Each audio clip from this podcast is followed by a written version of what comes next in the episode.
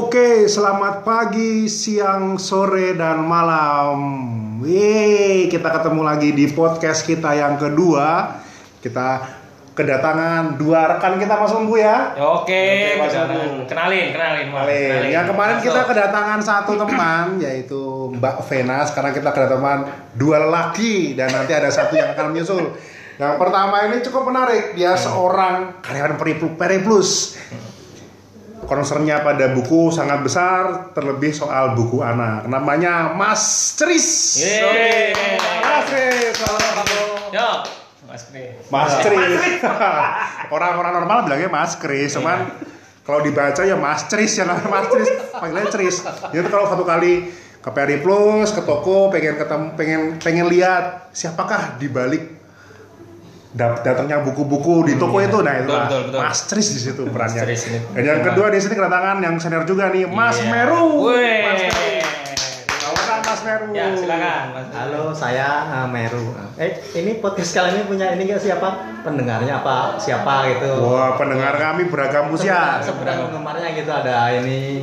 Kita masih belum belum ketemu Mas Lembu Belum ya? ya, Apa ada. ya? Iya. Good people mungkin. Good people ya, boleh lah. Oke, good kita ikut nanti ya. Good people. Oke. Good people. Tidak cuma Mas Tris dan kemudian Mas Meru, kita Iya. kedatangan satu Apa nih? Bude ya.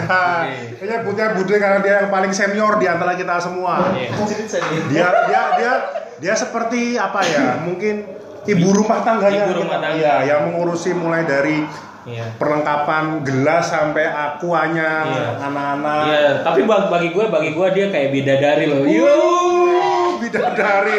Kita sambut orang manggilnya Ya. Tante Yoyo. Silakan Tante Yoyo. Ya. Tante Yoyo ini apa ya kerjanya di sini bingung juga ya saking Iya, banyaknya ya saking banyak. mulai dari bukain pintu Iya. memastikan ada karpet Iya. terus kalau teman-teman telepon terbang. telepon ke Periplus pasti yang terima Iya. dia Iya, kan. kalau ada Saking- proposal-proposal. Wah, sibuk sekali sibuk sekali bahkan kalau Iya. pengen keluar kota pun yang beli tiket ini Tante Yoyo ini semua. Nah, kan itu. Mas Kris di sini Mas Kris, Tante Yoyo sama Mas Meroni punya concern yang sama yaitu soal buku, buku anak. Asik. Tapi sebelumnya saya membacakan nih Mas Lembu nih Wah ya. dari e-commerce peripus.com .com lagi Iya. .com, .com. di bulan Agustus ini ya Iya. kita punya top 10 Top kita bacakan ya Iya. Oke. yang pertama masih bertengger di puncak pertama buku Sapiens, Sapiens. Bukunya Yuval Noah Harari. Oke, Iya. yang keberapa nih Mas Ini- Meru nih? Ini buku pertama. Buku pertamanya dia ya, buku pertamanya Kalau dia. nggak salah ya. Buku pertama dia. Oh hebat Mas Meru. Apa? Homodeus. Enggak. Homodeus?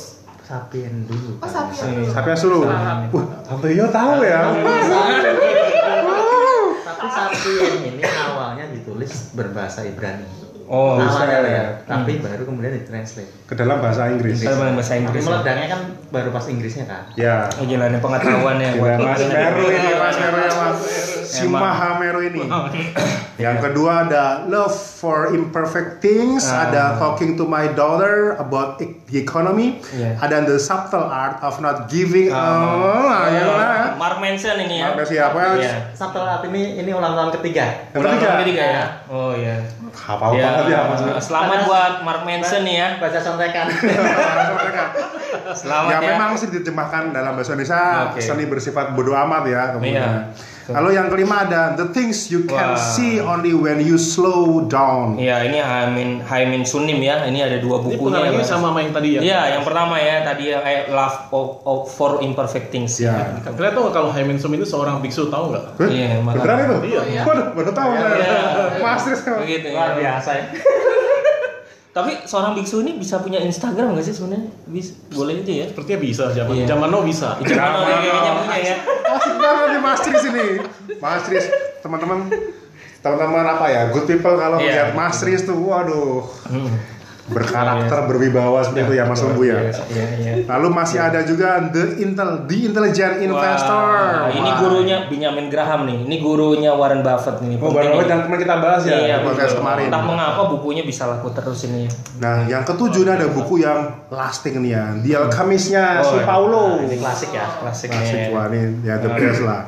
Yang ke-8 ada buku Educated, lalu yang ke-9 ada buku How to Win Friends and Influence People, yang terakhir ada Norwegian. Wood. Iya, siapa yang udah nonton filmnya Norwegian Wood? Ada filmnya itu ya? Ada. Ada.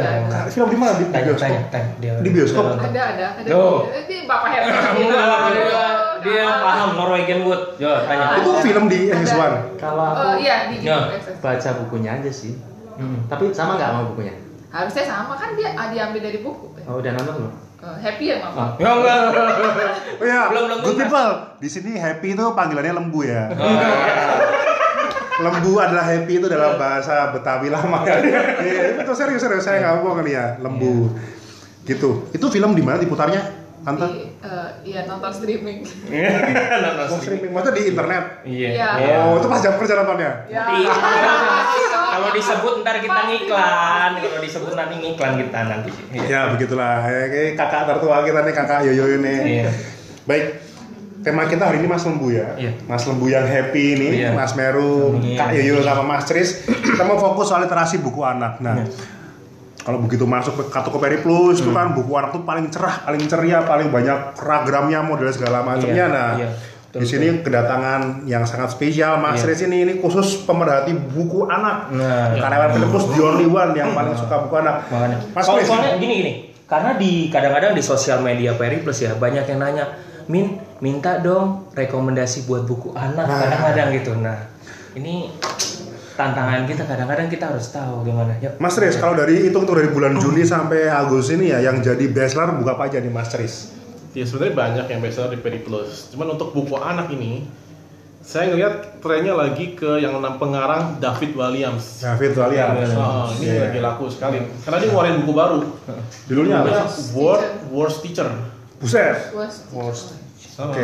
laku. Worst Teacher. word was Word Worst Teacher. Ya.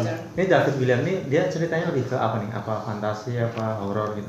Kayaknya seperti apa namanya kehidupan anak sehari-hari, Hmm. tapi yang ceritanya sih menarik lucu ini. Kayak mimpi gitu. Kayak Mimpi Kid ya. Oh, Kayak Mimpi Kid. Oke, ini kasih kasih itu yang pertama. Oke, yang Selain kedua. itu juga yang bikin bukunya David Williams laku itu dia adalah seorang American Got Talent judge. Bu. Oh. Oh sorry, Britain Got Talent judge. Brit bersama dengan Simon Cowell. Oke, Sehingga oke. dia menjadi terkenal.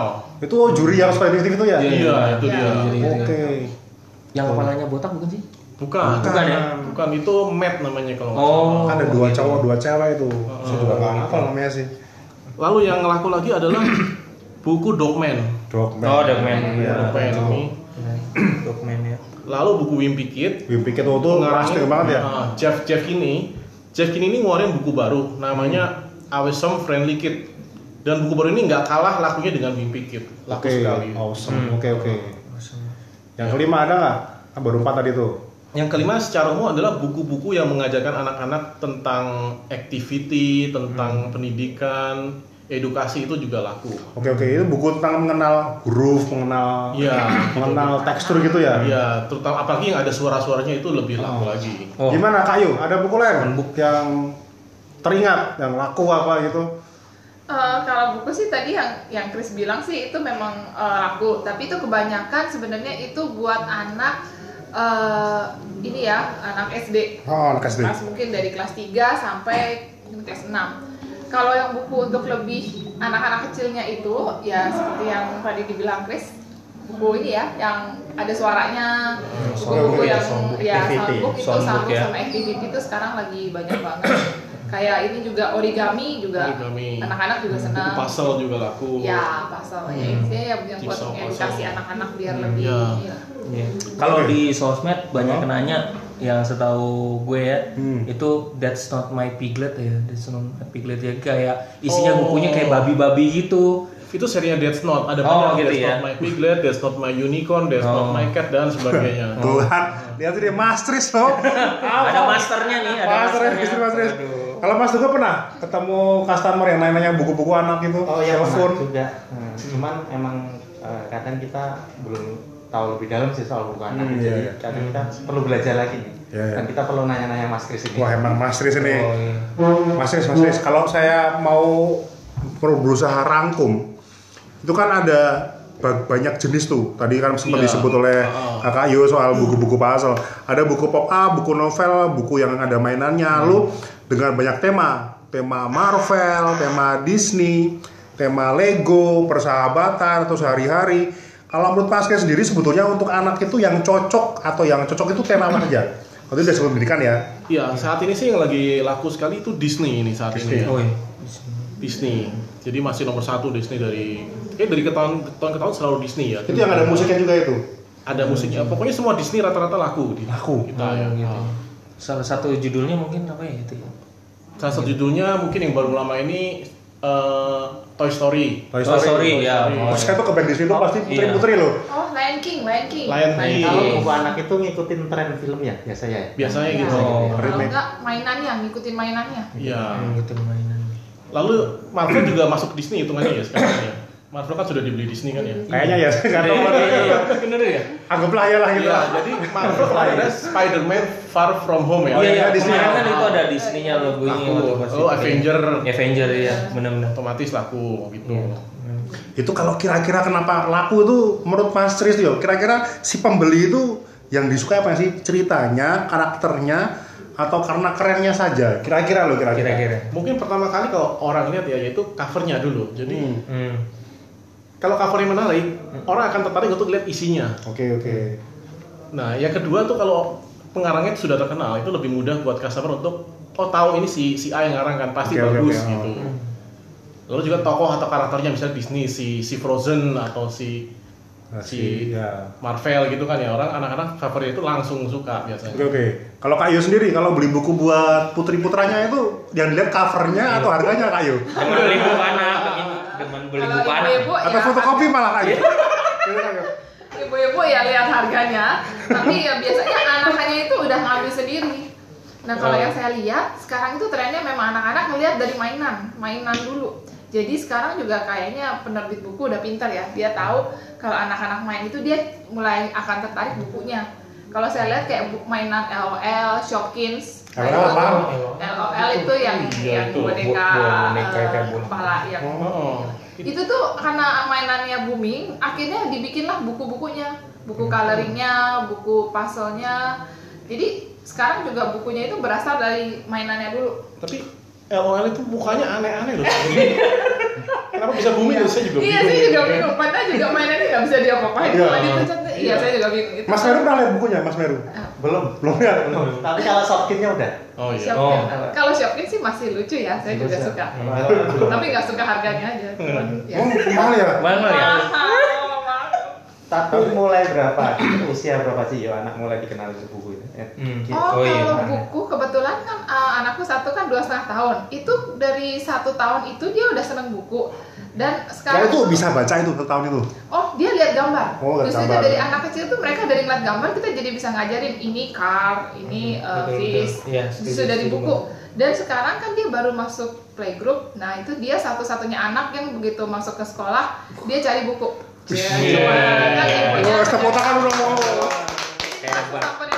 Ya Ini parenting banget ini. Mau jadi Iya. parenting ya ini ya? dua tiga tahun lagi ya nggak tahu ya tapi sekarang setidaknya dia memang nyarinya buku terus Kalau yang pertama juga sama, putri pertamanya juga sama. ya eh, kan seneng buku tapi semakin besar ya udah mulai ke ini ya ke terpengaruh dengan gadget ya. Jadi ya Hmm. bukunya agak sedikit menurun lah. Berarti satu tahun dah ini ya? Udah bisa. dari satu tahun dah. Kita Itu bisa Sampai ajarin yang ini aja yang bentuk-bentuk shape gitu ya. ya kita bisa ngajarin dari situ. Dan dia akan udah seneng ngeliat itu. Kayaknya gue punya ada sedikit kesamaan sih. Kalau dari dari ceritanya Yo sama gue juga kalau di Hmm. rumah paling penting kalau pas anak tidur bobo mau menjelang bobo itu Iya. dibacain buku sama orang tuanya. Itu ngaruh ya? Oh ngaruh banget kalau menurut saya Mas sih. Lembu ini sudah eh udah SD ya putrinya ya? Iya udah ya udah Berarti umurnya TK juga- masih TK Oh, Mas TK. TK 4 tahun. Kalau anaknya TK berarti umurnya juga udah kayak Iya lumayan. udah lumayan. lumayan ya. Cuman cuman yang mengasihkan adalah ternyata memang bener sih. Jadi eh, anak karena dibiasakan dari satu tahun kita sering bacain, bantuin, nemenin saat tidur gitu, itu berefek banget sih. Iya, iya. Menarik ya? Good people, oh, good people. Good people. Kita ngomong soal literasi buku, tapi ujung-ujungnya ke soal parenting. Bagi saya menangkap satu kesan ya bahwa buku itu bukan sesuatu yang barang komoditas, yang jual beli atau soal ngomong soal industri, tapi lebih soal bagaimana orang tua itu memberikan kesempatan bagi anak untuk menumbuh kembangkan atau mengoptimalisasi kecerdasannya, minatnya dan segala macam yang yang ada pada dirinya. Kalau kita mau merangkum nih ya, menutup podcast ini dengan satu kalimat atau satu kesan tentang buku anak. Misalnya saya, saya kan ngomong gini, buku anak itu bicara soal bagaimana orang tua mendidik sang anak. Nah, itu saya. Kalau dari Mas Meru sampai nanti Kayu, ada kesan apa ngomongin buku anak? Kalau literasi ke anak itu aku malah khawatirnya ini karena aku sebagai calon orang tua Wis, ya.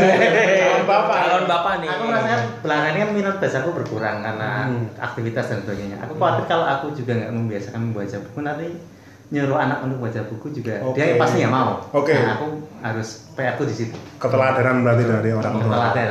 Mas Lembu, aku sama keteladanan karena ketika aku juga bacain buku tapi juga mereka dia harus anak saya juga harus ngelihat saya juga baca buku juga jadi itu sangat keteladanan penting banget Oke. kalau nggak luntur Oke, teladan. Kakak Yu, Kakak Yu, ini apa? Oh, Yang kalau ter- saya sih menurut saya buku tuh kayak buat cara bonding orang tua sama anak. Cara Jadi bonding. kalau misalnya Bonding itu kalau apa bonding? bonding tuh kayak Rebonding itu kan meluruskan rambut.